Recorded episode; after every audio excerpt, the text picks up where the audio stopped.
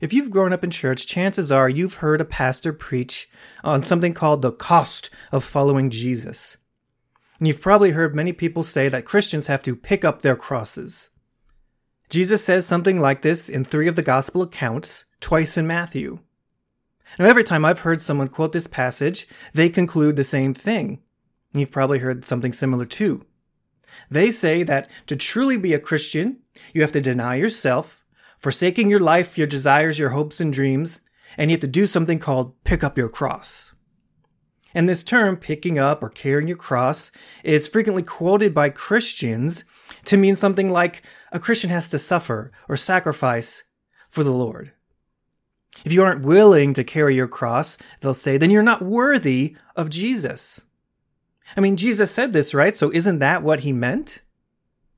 And some Christians have long concluded that being a follower of Jesus requires misery, pain, and suffering. Carrying your cross must mean that a Christian life is difficult. And we should assume, because of this, that the problems in our life are from God, and this is what it means to pick up your cross. You can't ask God for help because this is what it means to be a Christian. That suffering is just you carrying your cross for Jesus. Because didn't Jesus say, whoever loses his life for his sake will find it? In reality, some pastors have used this verse to bully or guilt Christians into serving the Lord, or what they called serving the Lord. And Christians have been led to believe we are only worthy of Christ's love and help as long as we are suffering, worn out, or in some way unhappy.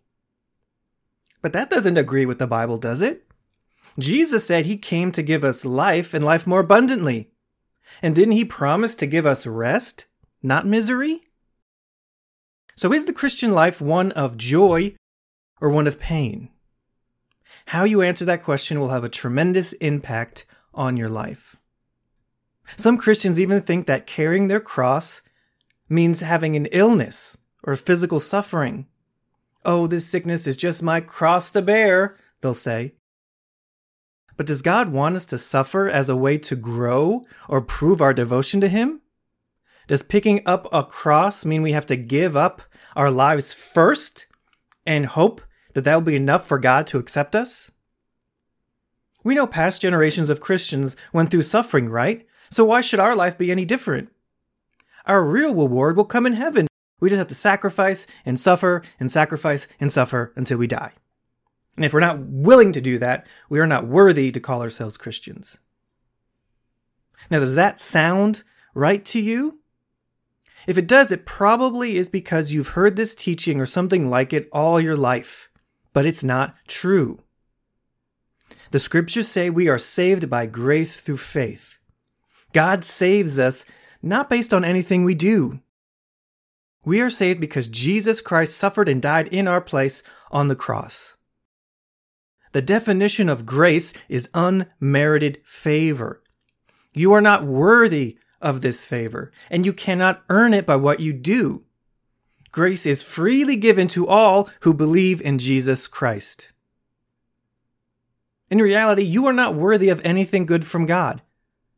But you can ask for good things and even expect God to do good things for you because of grace. It's not fair and it's not equal, but it is the only way we can receive from God. Because, after all, we were dead in our sins, and it took God coming down to save us. If you believe the gospel of Jesus Christ, that we are saved by grace, we are in a covenant of grace, then you know that carrying your cross does not make you worthy of Christ. Nothing you do makes you worthy of Christ. Suffering doesn't make you worthy any more than a good work makes you worthy. So, what was Jesus talking about? In my last episode, I spoke on why Christians suffer. I explained that God allows suffering, but his plan is to help us by grace when we suffer. We don't have to stay in a miserable situation. We should expect God to deliver us because He's promised that He will deliver us in many verses in the Bible. But what did Jesus mean when He said, pick up your cross? Are Christians to make themselves worthy of Christ's love through living harsh, self denying lifestyles? Were those abusive preachers correct when they guilted us into Christian service by quoting this passage? How can that be true when we are standing in grace? Well, we are going to look at all of that and discover what the Bible actually says. I am Adam Castellino, and this is the Gospel Talker Podcast.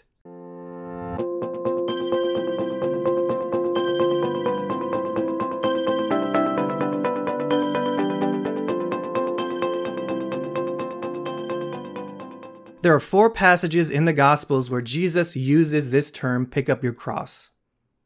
They are found in Matthew chapter 10, verses 37 through 39, Matthew chapter 16, verses 24 through 27, Mark 8, verses 34 through 38, and Luke 9, verses 23 through 26. Now, we're going to look at them in a minute, but first, there's something important I want to go over. You may have never heard about this principle before if your church doesn't teach how to study the Bible properly. So we're going to get into this. I explained in previous episodes that the Bible is entirely relevant to us today. It is God breathed scripture, meaning it is the very word of God. From Genesis to Revelation, you will learn from God when you read the Bible. But there is a very basic rule that you need to learn first. When you read a book of the Bible, you need to acknowledge the original audience. This is part of what we call reading a text within its proper context. Now, this is obvious when you read other books, but many Christians make the mistake of thinking every Bible passage is immediately applicable to them, regardless of the circumstances at the time of the writing. Notice I said immediately applicable. It's still applicable, but you first need to understand the original context, including the original audience. Some people forget that the 66 books of the Bible were written many centuries ago, and they were written to people other than us at very different times in human history. They also had different cultures, different languages that needed to be taken into account. Does that mean the Bible isn't relevant to us? Of course not. All it means is that you need to know the context of the passage that you are reading, and that includes the original intended audience. Of course, we do this when we read passages where a person is speaking to another person or group of people. Like when Joshua, at the end of his book, is speaking to the nation of Israel, we know he's speaking to those people. And we need to remember that Joshua was not speaking to us because we weren't alive back then. But God will speak to you today when you read the Bible because it is His Word. God's Word does not fade, it will not pass away, it cannot grow old or become outdated. But God has communicated His word to us through books, songs, and letters. And used the circumstances at the time of the writings to give us timeless revelation. And so that requires us to know the context of the book or passage we are reading. We can't simply jump into a book of the Bible and assume that passage is immediately applicable to us. And you wouldn't do this with any other book, right? So imagine, for instance, you're reading a book on the Civil War and it was a book that was published perhaps within the last 20 or 50 years.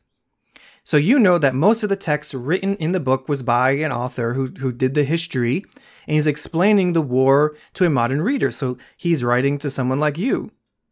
However, the book might include excerpts from letters or newspapers from the time of the war. Sometimes in, in these kinds of books, there'll be a little box or something on the side with a quote from someone who lived during that time. There might be a letter from a Union soldier to his wife back at home, or a letter from a general to President Lincoln. So when you read that text, you know it's not being written to you.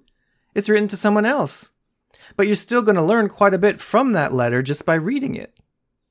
Now, your brain knows how to get information from that letter without thinking it was literally written to you. If that soldier wrote something in his letter like, Oh, I love you, Abigail, my beloved wife, you're not going to sit there and go, Ah, this man loves me? Of course not. That's obvious in any book that we read. So the same thing needs to be done when we read the Bible. Now, the Bible is not just a historical book. It is the inspired word of God. It's coming from God. God continues to speak to us today through his unchanging word. But the books of the Bible are historical. They have a historical significance that we can't overlook. That means you need to remember the original audience of the book you are reading, or the original people that the person in the book is speaking to so you could understand what the text meant to them. And once you understand how the text meant to them, then you can begin to ask yourself, how does it apply to me? Now, there are many diligent pastors and teachers who do this when they preach. But every student of the Bible needs to do this when they embark on a study. Now, it's a side note when you read the Bible and you see a promise from God, you can immediately apply that promise to yourself. Now, why do I say that? Because in 2 Corinthians 1, verse 20, Paul writes that all the promises of God are yes and amen in Jesus. The promises that God has in the Bible apply to you in Jesus Christ when you put your faith in Him. So you're not Abraham, of course, and God did not appear to you when you were 75 and said you're going to have a son 25 years from now. But is it wrong for you to read that story in Genesis, ask God to give you and your spouse a baby, and then trust he will provide just like he provided for Abraham? Absolutely not. You can do that because all the promises of God are yes and amen in Christ. Now, when you read the Old Testament, it's very important to remember the original audience. At the time those books were written, the people of God were under the law of Moses. Their covenant with God was founded on this law and had specific requirements that the people were meant to keep. If they disobeyed God's commandments, he was obligated to punish them. But we are no longer under that covenant. In fact, Christ fulfilled the law when he suffered on the cross. We actually fulfill the righteous requirements of the law through faith in him. Now, this is important for our entire discussion, so I want to emphasize it here. Paul explains that Christ fulfilled the requirements of the Jewish law for the whole world when he suffered on the cross. And he explains this in part in Galatians chapter 3 verses 13 and 14. Christ has redeemed us from the curse of the law, having become a curse for us. For it is written, Cursed is everyone who hangs on a tree, that the blessing of Abraham might come upon the Gentiles in Christ Jesus, that we might receive the promise of the Spirit through faith. So everyone who fails to obey the law are under a curse. That includes all of us, both Jews and Gentiles. We've broken God's law and we're cursed. But Jesus became a curse for us on the cross. He took on the curse or punishment for our law breaking so that right now we could receive the blessing of Abraham, which includes forgiveness of our sins, eternal life, fellowship with God. So, one of the things Jesus did for us on the cross was to meet the law's demands for righteousness. He suffered in our place so that we can be forgiven and we're actually righteous according to the standards of the law, not through our own works, but through faith in Jesus Christ. Paul says in that passage, we've received the Holy Spirit through faith in Him. And those who have the Spirit fulfill the law. Those who live by the Spirit's guidance fulfill the law, according to Romans chapter 8, verses 3 and 4. Paul writes, For what the law could not do, in that it was weak through the flesh, God did by sending his own Son in the likeness of sinful flesh on account of sin. He condemned sin in the flesh that the righteous requirement of the law might be fulfilled in us who do not walk according to the flesh, but according to the Spirit. So, in both these passages, among others, explain that we are no longer under the law of Moses, because Jesus fulfilled the law when he suffered for us on the cross. So today, those who believe in Jesus are not obligated to follow the law to be saved. So that means when you read the Old Testament, you need to remind yourself that you are not under that covenant.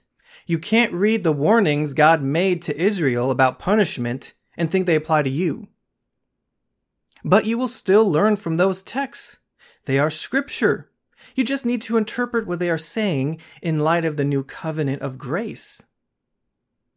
In fact, Jesus said that the Old Testament text spoke of him. And when he spoke with two of his disciples on the road to Emmaus in Luke 24, he taught from the entire Old Testament the things concerning himself. So you could actually learn more about Jesus through reading the Old Testament as much as the New Testament.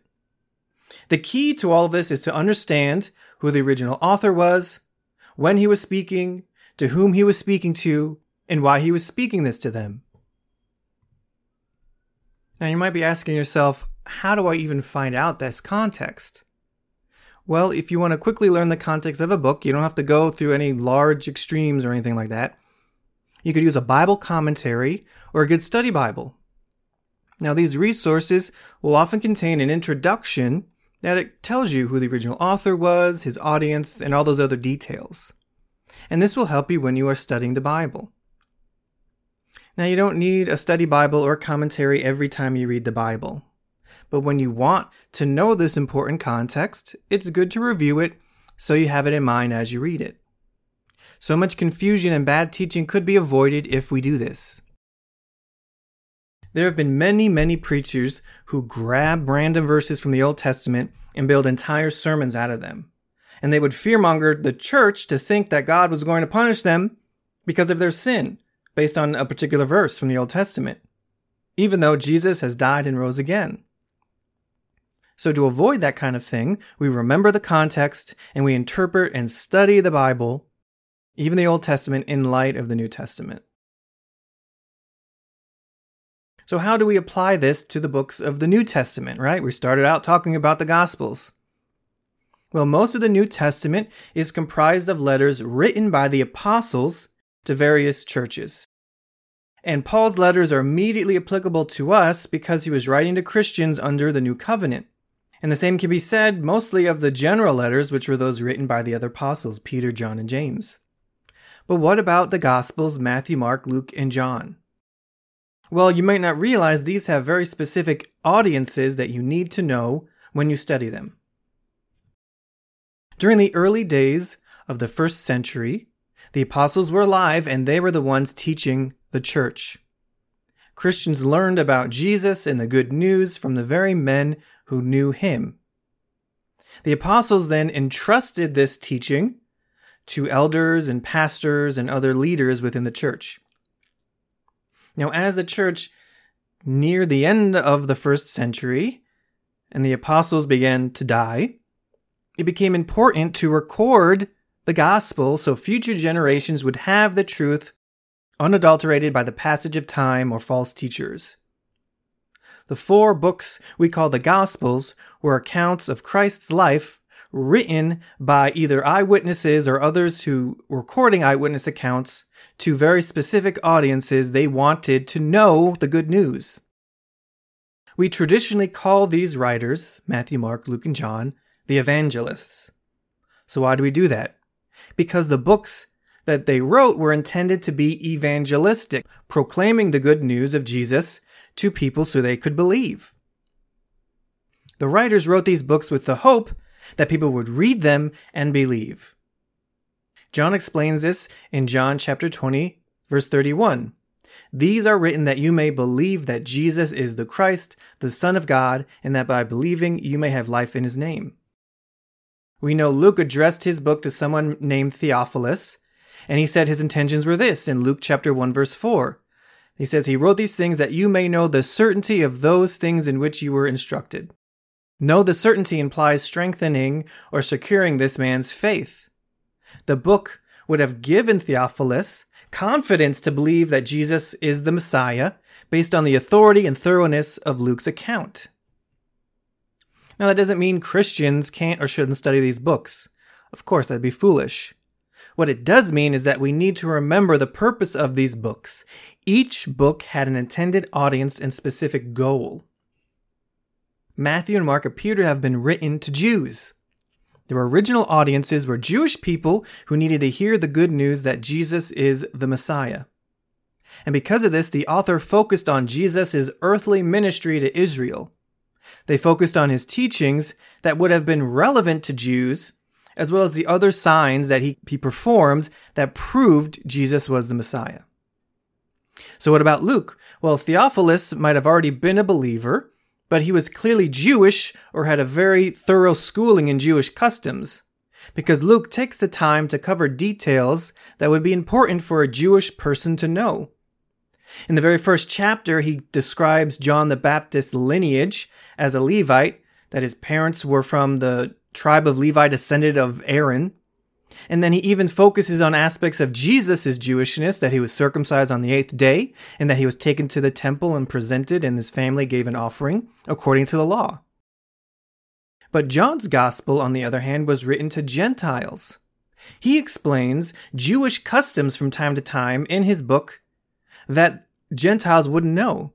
He explained what the word rabbi meant, or that Christ means Messiah. These are things that a non Jew wouldn't have known immediately, so John takes the time to explain. His book was written later on to the church to share the good news with non Jews. And of course, it's used for that purpose to this day. Now, the Gospel of John includes a lot that the other Gospels don't have, and if you've studied the four Gospels, you know this. John includes many private encounters between Jesus and individuals, and it often includes things Jesus didn't say to the masses. That's because John's book focuses on what Jesus taught during his earthly ministry about the promise of the coming new covenant. Specifically, the Gospel of John focuses on that Jesus is God, that we have eternal life when we believe in his name. The Synoptic Gospels, the first three Gospels, are actually different.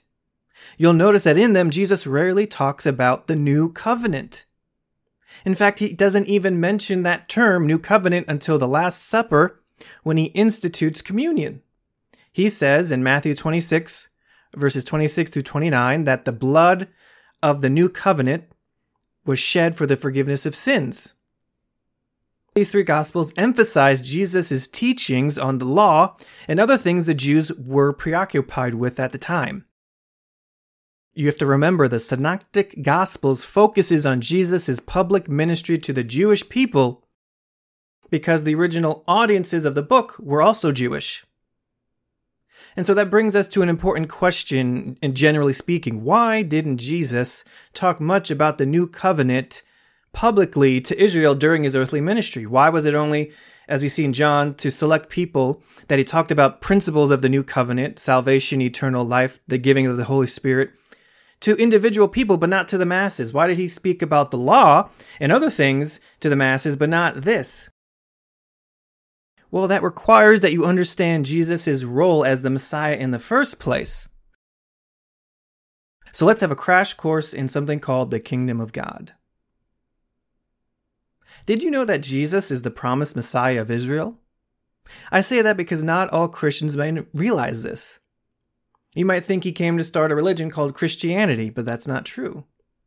Many years ago, God raised up a people called Israel. He gave them a land and said that they would live in that land always if they obeyed him. But they didn't obey him. Generations of Israelites turned away from God and worshipped idols. And because of this, God punished them by taking away their kingdom. They lost their land, their fortunes, and their right to rule the promised land themselves. All this, of course, is covered in the books of the Old Testament. But because he is a good and gracious God, he promised Israel they would not face punishment forever. He would actually restore their lost kingdom and even put a descendant of David back on the throne. And God speaks quite a bit about this promised son of David. He would restore godly worship to Israel as a great high priest. He would be a perfect king and ruler. He would bring an era of peace to Israel and the whole world through that would fulfill the promise of Abraham that through his seed all nations would be blessed. This promised son of David became known as the Messiah. The Messiah would save Israel. He would also be a teacher who would restore knowledge of God's law. He would be a perfect ruler, he would heal his people, he would punish the ungodly nations who oppressed them, and many more things besides. And all this you need to know if you are to understand the gospel text, including John. So when Jesus first came to earth, he came to his people Israel, and his message was this from Mark 1:15, "The kingdom of heaven is here. Repent and believe the good news." And this meant, Israel, your Messiah is here. If you want God to restore his heavenly kingdom to earthly Israel, you need to repent of your sins and believe in the one he has sent. Now, there were many things Jesus had to do to prove to Israel that he was the Messiah. His constant healing of their diseases was one of these things, as were the other miracles he often performed. But his sermons were also a way that God proved to Israel that Jesus was the promised one. Now, this is very, very important if you want to properly understand Matthew, Mark, and Luke. Before Jesus came, the people of Israel were ruled by men called rabbis. In that society, rulers were also religious teachers. There was a Gentile emperor controlling the land, Rome, but they allowed Israel to manage its own society. So that meant Jewish society was governed by these religious leaders called rabbis or elders. They not only taught the Jews what the scriptures said, but they ruled them like judges. The most powerful rulers were the high priests. They governed through a council of elders. These men descended from a man named Aaron, the very first high priest. This group controlled the temple and also taught the people. They are called Sadducees in the Bible, which describes their specific religious and political views. But there was another group that also taught the people. This group of rabbis or teachers did not have the same political background as the Sadducees because they weren't priests, they didn't descend from Aaron. They didn't serve in the temple, and only a few of them were on the high council. But they were very influential among the people because there was a lot of them, and they ran the local houses of worship called synagogues. This group not only taught the law, but had authority to decide cases among the people because they were also elders. And they were respected by everyone and were very rich and powerful and these people you know as Pharisees. Now, there were other religious groups, of course, but the Pharisees and the Sadducees were the most prominent, so they're spoken of quite a bit in the Bible. So, what does this have to do with Jesus? Well, at the time of Jesus' coming, these groups were misinterpreting the law and teaching false things to the Jews. Now, there was a lot of things they taught that were wrong, but the main thrust was this if you perfectly obeyed the law, God would bless you with wealth and health. But if you fail to obey the law, God will punish you with poverty and sickness. And of course, to actually obey the law, they taught that a Jew had to follow all these rules that they themselves came up with. This wasn't just the law of Moses, but hundreds, if not thousands, of regulations they added to the law. And this was called the oral tradition because it goes back to generations of rabbis and what they taught and each generation added more and more rules on top of the old rules. Now, ironically, these regulations made it harder and easier to obey the law. Well, how is that possible? Well, it was easier, so called, because the rules they made up were very superficial. They focused on appearances, what someone wore, what they ate, things like that. They didn't touch on someone's heart, where sin actually comes from. But these rules also made it harder to obey the law because there were so many rules that the average person would have been overwhelmed to keep them all. Now, the rabbis did this on purpose so that the people would be so frustrated that they could not keep all these rules and they would be forced to rely on the rabbi's constant direction if they wanted to please God. And since these rules were mostly superficial, the rabbis made it look like they were the only ones actually obeying God. And because these men were already wealthy, they could claim their wealth and power was proof that they were righteous. So, what was the big problem, aside from what you might already realize? The truth is, the law was never meant to provide salvation through works. The law was supposed to be hard to follow. It was supposed to be impossible, so that the Jewish people would realize they were all sinners, rich and poor, unable to save themselves through following the law. Now, David learned this during his own lifetime, as did anyone who sincerely tried to keep the law. But during Jesus' time, these rabbis obscured the true purpose of the law, blinding Israel from learning what God was actually saying. The law standard was too high for any person to perfectly obey. If you tried, you failed, and realized you were a sinner.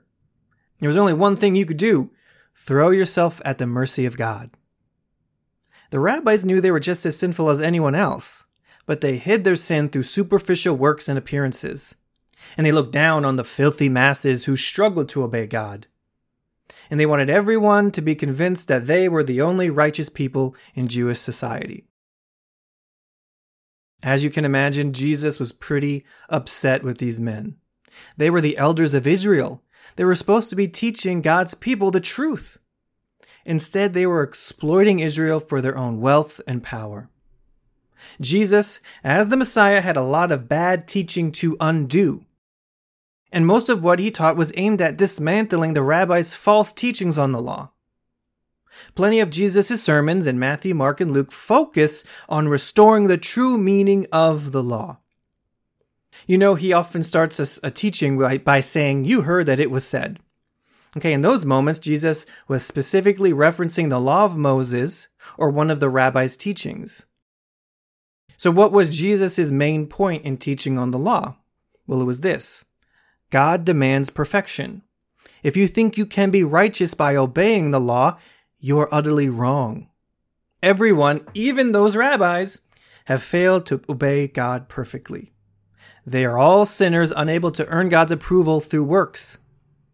And so the only right response to this reality is repentance and faith in the person he has sent, the Messiah. Okay, this is what you need to understand and keep in mind as you read the Synoptic Gospels.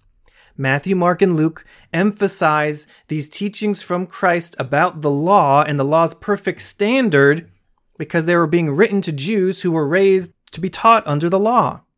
And they were taught the wrong thing that you actually could be saved by following the law because of how the rabbis corrupted it. So Jesus is coming to them saying, You thought you can't uh, commit adultery? Well, if you lust after someone, that is adultery in your heart. That is a much higher standard than what the rabbis were teaching. And if you were there at the time, if you were a Jew listening to Jesus' teachings, you realized that you were in big trouble because you've broken God's laws again and again and again. And there was no sacrifice big enough to completely wipe your slate clean. So the only thing you could do is to throw yourself at God's mercy, saying, Lord, help me, I am a sinner. Now, Matthew, Mark, Luke, the Synoptic Gospels, of course, were written after Jesus' death and resurrection to Jews who were still trying to keep the law. There were Jews all over the world who needed to hear about Jesus and were still in the same predicament as the Jews Jesus spoke to during his time on earth. And these people needed to realize they could not keep the law themselves. They were sinners just like everyone else. So the apostles wrote these books in the hope that the Jewish people all over the world would hear what the Messiah had to say, realize their need for salvation, and believe in Jesus. So, with all that being said, we need to conclude one important fact that we don't often think of when we read these books. Israel, during Jesus' earthly ministry, was still under the old covenant it was still under the law. When Jesus said, Be perfect, just as your heavenly Father is perfect, he wasn't speaking to born again Christians. There were no Christians yet. He was speaking to Jews who had been taught that they can be righteous as long as they obeyed all the rabbis' rules. Jesus shattered this false view by restoring the truth of the law. And this was why the rabbis and rulers hated him so much. Israel knew that the Messiah would bring the law back to its true meaning. And Jesus did that. The law was perfect and demanded perfect obedience. No one could live up to that standard, not even the Pharisees or Sadducees. Therefore, all of Israel needed a Savior who would fulfill the law on their behalf. It's important to remember this context when you read what Jesus said in these Gospels before you ask yourself, how does it apply to me? Who was Jesus speaking to? What were the circumstances when he said it? Why did he say it? So at this moment, you might be asking yourself, well, how do I know the difference between the context of Jesus' teachings? Does this apply to Christians? Does this apply to Jews? Well, it's not as hard as you might expect. As I said in Matthew, Mark, and Luke, Jesus spends much of his time correcting false teachings about the law. That's not all he does, but you have to remember his ministry was to the Jewish people who needed to recognize him as the Messiah. So much of what he says in these Gospels isn't immediately relevant to a Christian today because we are not Jews under the Old Covenant. Now, notice I said immediately relevant. What Jesus said is still relevant to us. However, this is the key. You need to interpret what he said before he went to the cross in light of what he did for us on the cross. So, what do I mean by that? Well, just think of it. None of the people Jesus taught before his death and resurrection were Christians. How could they be? Jesus hadn't atoned for sin yet. And we need to remember that everything that happens in the Gospels before his resurrection happened under the Old Covenant. All those Israelites, including his own disciples, were still under the law. Only after Jesus fulfilled the law through his suffering on the cross was the law fulfilled. This is why Jesus often spoke in a way that sounds like the law, because the law, the requirements of the law under the old covenant were still in effect in Israel until he hung on the cross and said, It is finished. And until he rose again with the new resurrection life that he can give to all those who believe in him, making us born again Christians. That was not possible until Jesus died and rose again. So everything he said before that needs to be understood in light of that reality. Christians often misinterpret much of Jesus' teachings because, like we said, they didn't realize they were immediately relevant to Jews under the law, so they apply to us differently now. They still apply to us. You still must study these Gospels if you want to grow in faith, but we need to interpret them in light of the finished work. Now, if you're having trouble with what I'm saying, okay, hang in there. Here is an example that illustrates this truth very effectively. Okay, let's look at what Jesus teaches about forgiveness before he went to the cross. Okay, Jesus said this in Matthew 6, verses 14 and 15. For if you forgive men their trespasses, your heavenly Father will also forgive you. But if you do not forgive men their trespasses, neither will your Father forgive your trespasses. Now, this is pretty strong language, isn't it? And should we conclude as Christians that if today we fail to forgive someone, God won't forgive our sins? Is that right to teach? Should a preacher go before the church and say, Listen, if you don't forgive people when they sin against you, God won't forgive your sins. And therefore, the only conclusion we can make is that you're going to go to hell. Now, that might seem very strange to you, but believe it or not, there are people who teach this. Years ago, when I was in Bible college, I remember hearing a sermon from an up and coming popular uh, pastor at the time, and he was well known within, within certain Christian circles. And he was teaching on this very passage about forgiveness. And he told a story about an old woman who served as a secretary of his church for many years. Okay, this woman was like a second mother to him. He loved her and cherished her. But sadly, she passed away. He's the one who um, gave her her eulogy and her funeral. And the first day he goes back to church with her gone, he was just so racked with grief. He just couldn't get past uh, the sorrow he felt because this woman passed away. And he said in his story, he asked God to give him a vision of her in heaven, happy and at peace and no longer sick, just so he could feel better. And he claims that God told him he could not show her in heaven because she actually went to hell. And shocked, the preacher asked why, and he claims that God told him that this beloved Christian who served the church for decades refused to forgive her sister of something she did to her a long time ago. And because of that, God did not forgive her and she went to hell. Yikes, I know. This is grade A unbiblical nonsense. And not to mention, is very destructive to those who believe it. Now, does God want us to forgive others? Of course He does. There's no room for unforgiveness in the heart of a Christian. But will God send a born again Christian to hell because of this? No. The Bible makes it very clear we are saved by grace through faith. You were totally forgiven of your sins the moment you believed in Jesus. All of your sins, including unforgiveness, were washed away. You do not earn forgiveness, and you cannot lose forgiveness when you sin. Does that mean the New Testament encourages sinning and encourages unforgiveness? Of course not. But it does not say God will send you to hell if, if you refuse to forgive someone. Jesus never said a forgiven Christian will go to hell because of unforgiveness. To suggest that is saying that unforgiveness is a sin too great for Jesus' atonement on the cross. So, how do we interpret what Jesus said? Remember, Jesus said this before he went to the cross, before the new covenant was enacted. As I said, this is happening while the Old Covenant is in place. The Jewish rabbis were actually teaching that it was okay to hate your enemies. And Israel had a lot of enemies to hate the Samaritans, the Romans, foreigners who had trampled over their lands, and anyone who offended them. and they were happy to harbor anger towards someone and refuse to forgive them. But that was not in keeping with God's law. You couldn't claim to love God and hate your neighbor. So Jesus was giving them this sober truth. Under the law, you must forgive someone or God won't forgive you.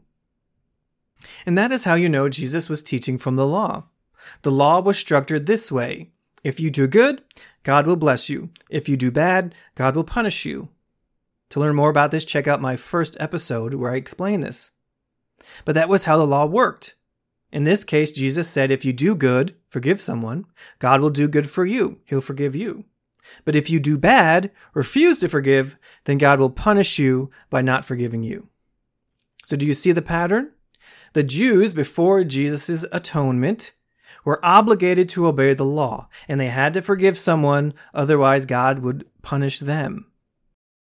So, the million dollar question how does this passage apply to new covenant believers today who have received God's grace through Jesus' finished work on the cross? We are still called to forgive others, but we are no longer under the law. In fact, as I explained earlier, we've fulfilled the law through faith in Christ. And there's scripture that proves this. Like I said, under the law, Jesus said, Forgive or God won't forgive you. But under grace, God says this Ephesians 4 32. And be kind to one another, tender hearted, forgiving one another, even as God in Christ forgave you. Did you catch it? Here it is again in Colossians 3 13. Bearing with one another and forgiving one another, if anyone has a complaint against another, even as Christ forgave you, so you also must do. Are we to forgive people? Of course but we forgive because God has forgiven us in Christ. Paul does not say forgive or God won't forgive you. Instead, he says because God has forgiven you, you can forgive others. You see how it's been flipped almost? We are already forgiven because of Jesus. We don't forgive others hoping God will forgive us. We know God has forgiven us. And because God has given us this grace, we can show it to others forgiving them. That is because this requirement of the law was fulfilled for us in Christ. His atoning death on the cross fulfilled the law, bringing us forgiveness. We are recipients of his fulfillment, his finished work, when we are not united in him by faith. Now I understand this might be a lot for some of you out there. This is this is big stuff and it might be overwhelming. We are delving into complicated issues, and there are even pastors and denominations who will argue against me. And some might even say I'm, I'm misinterpreting the Gospels. But I'm not. This is basic Bible interpretation, something that some preachers sadly do not do. Now, if this is going over your head a little bit or if you're confused, just bear with me. If you believe in Jesus Christ as your Lord and Savior, you will eventually need to understand this. We are not under the law of Moses. Our relationship with God is not based on what we do. It is based on what Jesus did for us on the cross, and we are sustained as children of God by what Jesus continues to provide for us by grace. Much of what Jesus taught in the first three Gospels, as I said, were to Jews living under the law, those teachings don't apply to us in the same way. We are not under the law, but under the new covenant of grace. We don't forgive so that God will forgive us. We are forgiven because of Jesus, and therefore we can forgive others. And we need to know how to make this distinction. Now, with all that being said, how does this apply to the passage picking up your cross? Let's take a look at one of the passages where Jesus says this Mark 8, verses 34 and 35. When he had called a people to himself, with his disciples also, he said to them, Whoever desires to come after me, let him deny himself and take up his cross and follow me. For whoever desires to save his life will lose it, but whoever loses his life for my sake and the gospel's will save it. Okay, let's remember that first rule of reading a Bible text. We figure out the context, including the original audience. Mark chapter 8 and the parallel passages in Matthew 16 and Luke 9 happen after a very specific series of events. Jesus had just fed the 5,000 miraculously. The leaders of Israel after this deny his messiahship. committing blasphemy against the Holy Spirit. Jesus sent out his apostles to preach for the first time, and they come back. And just before this passage, Peter and the disciples affirm Jesus' messiahship. After all this, we see Jesus called his disciples and the people and said what we just read.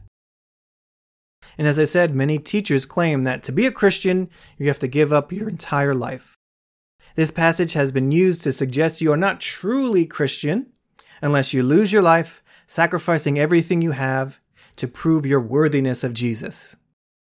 And that has given way to a false notion that the Christian life is simply one of misery and suffering, and that you have no right to expect a good life or ask God for good things, especially healing or provision.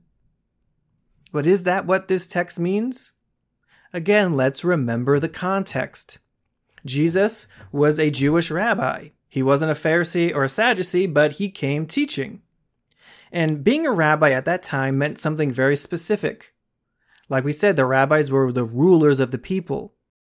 They were very wealthy and famous and influential.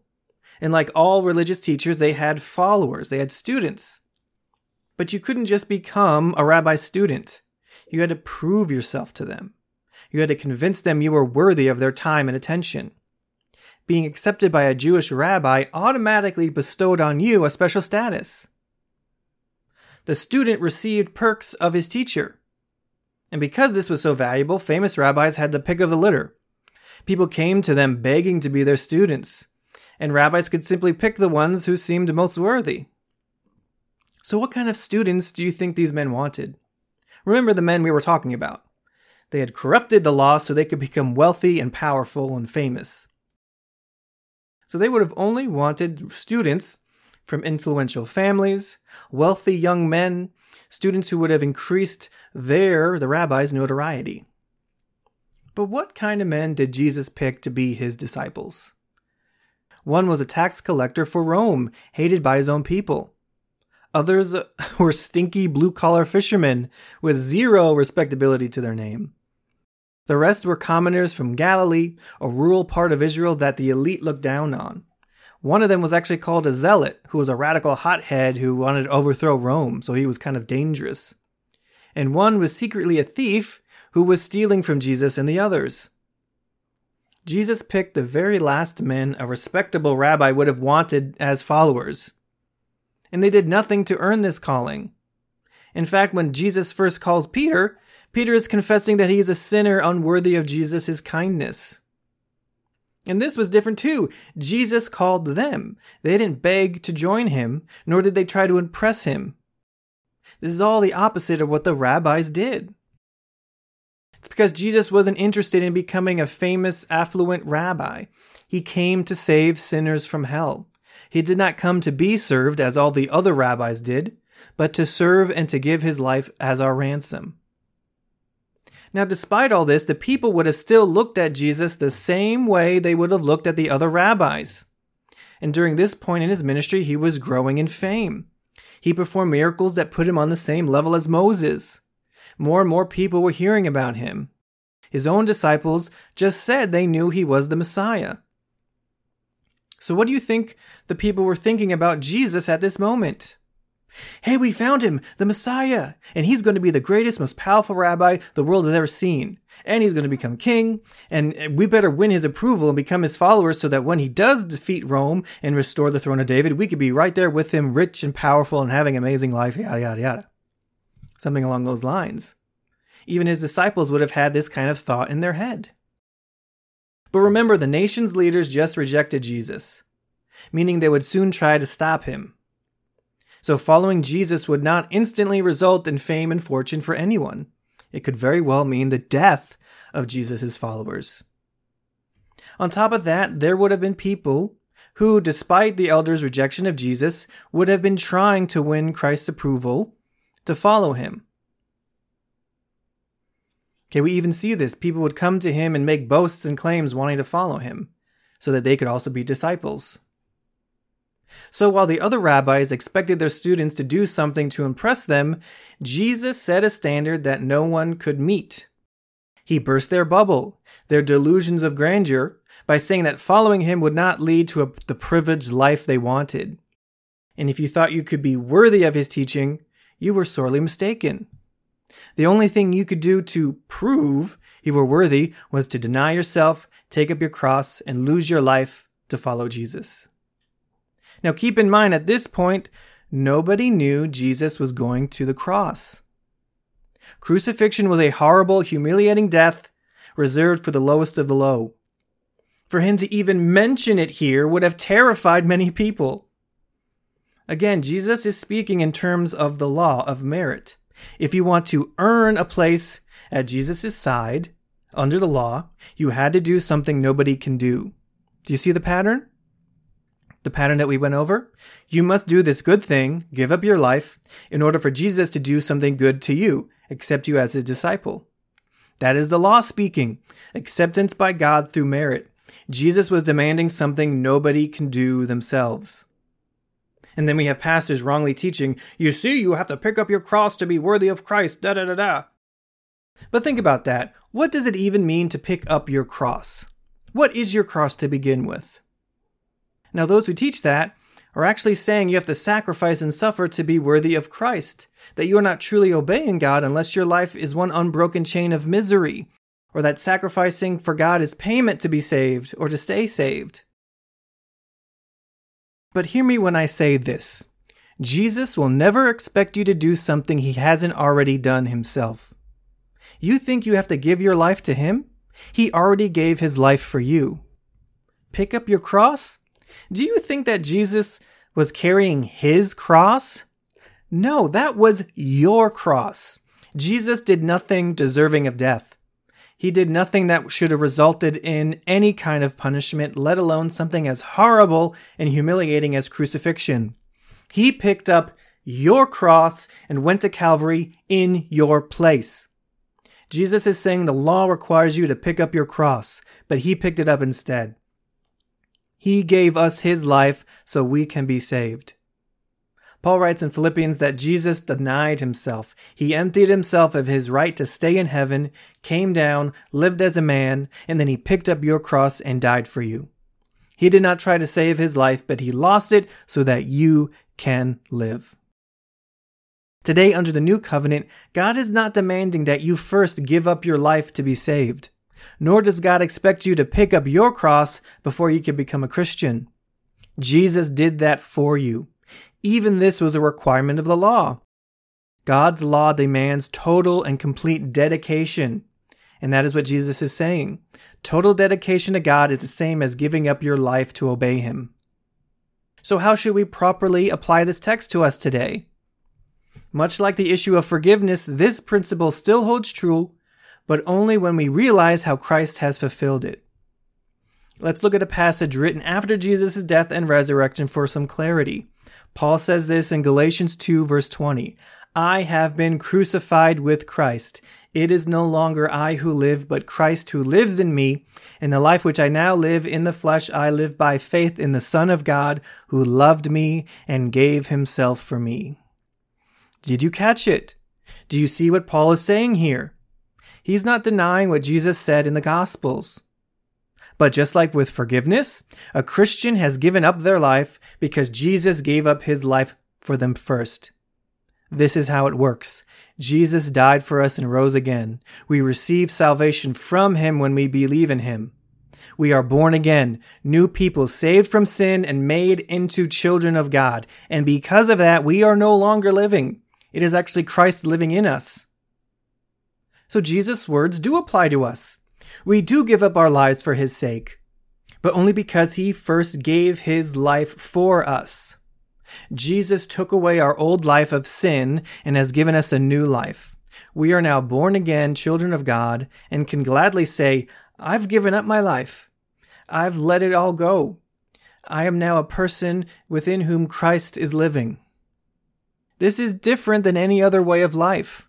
Under the law, you had to make a choice give up your life to obey God's law, or suffer and die. And other religions teach the same thing. You must work, you must strive, you must suffer, you must earn before God will accept you. But that is not God's way. Jesus Christ gave up his life for us first. He freely gives us his grace when we believe in him. And he changes us from sinners into children of God. Because of that, we give up our old lives, and now we are living in Him. So you see what he said you must deny yourself, pick up your cross, and follow me. Well, Jesus denied himself, picked up your cross, and died for you. So that right now you can believe in him and receive a brand new life. Being a Christian does not mean you're just a person following a teacher hoping to learn from him. Being a Christian means you are no longer the same person you once were. God loves you so much that he sent Jesus to give up his life to make you worthy by grace. Jesus' shed blood cleanses us of all our sins. That is what makes us worthy children of God. And that'll never change. The moment He accepts you, you will forever be worthy in Him. That means a Christian's life is one full of peace and joy. Yes, you will face trials, but God provides the solution to your trials. You can look forward to good days because of Jesus. Only when you are receiving from His fullness, grace upon grace, will you be able to say with Paul, I no longer live, but Christ lives in me. But we still should ask the question Does the Christian life require some kind of sacrifice? How should grace focused believers view sacrifice in light of the gospel? Well, that's a question worthy of answering, and we're going to look at it next time.